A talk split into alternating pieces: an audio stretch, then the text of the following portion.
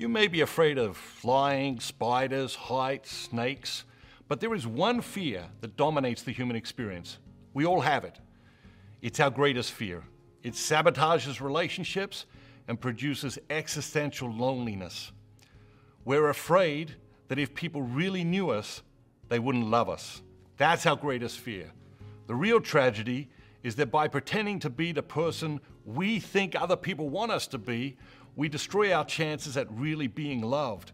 Because when someone does come along and say, I love you, there's a little voice in our head that says, no, you don't. You love the person you think I am.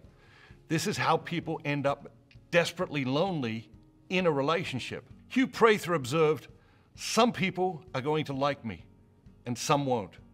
So I might as well be myself. And then at least I'll know that the people who like me, like me.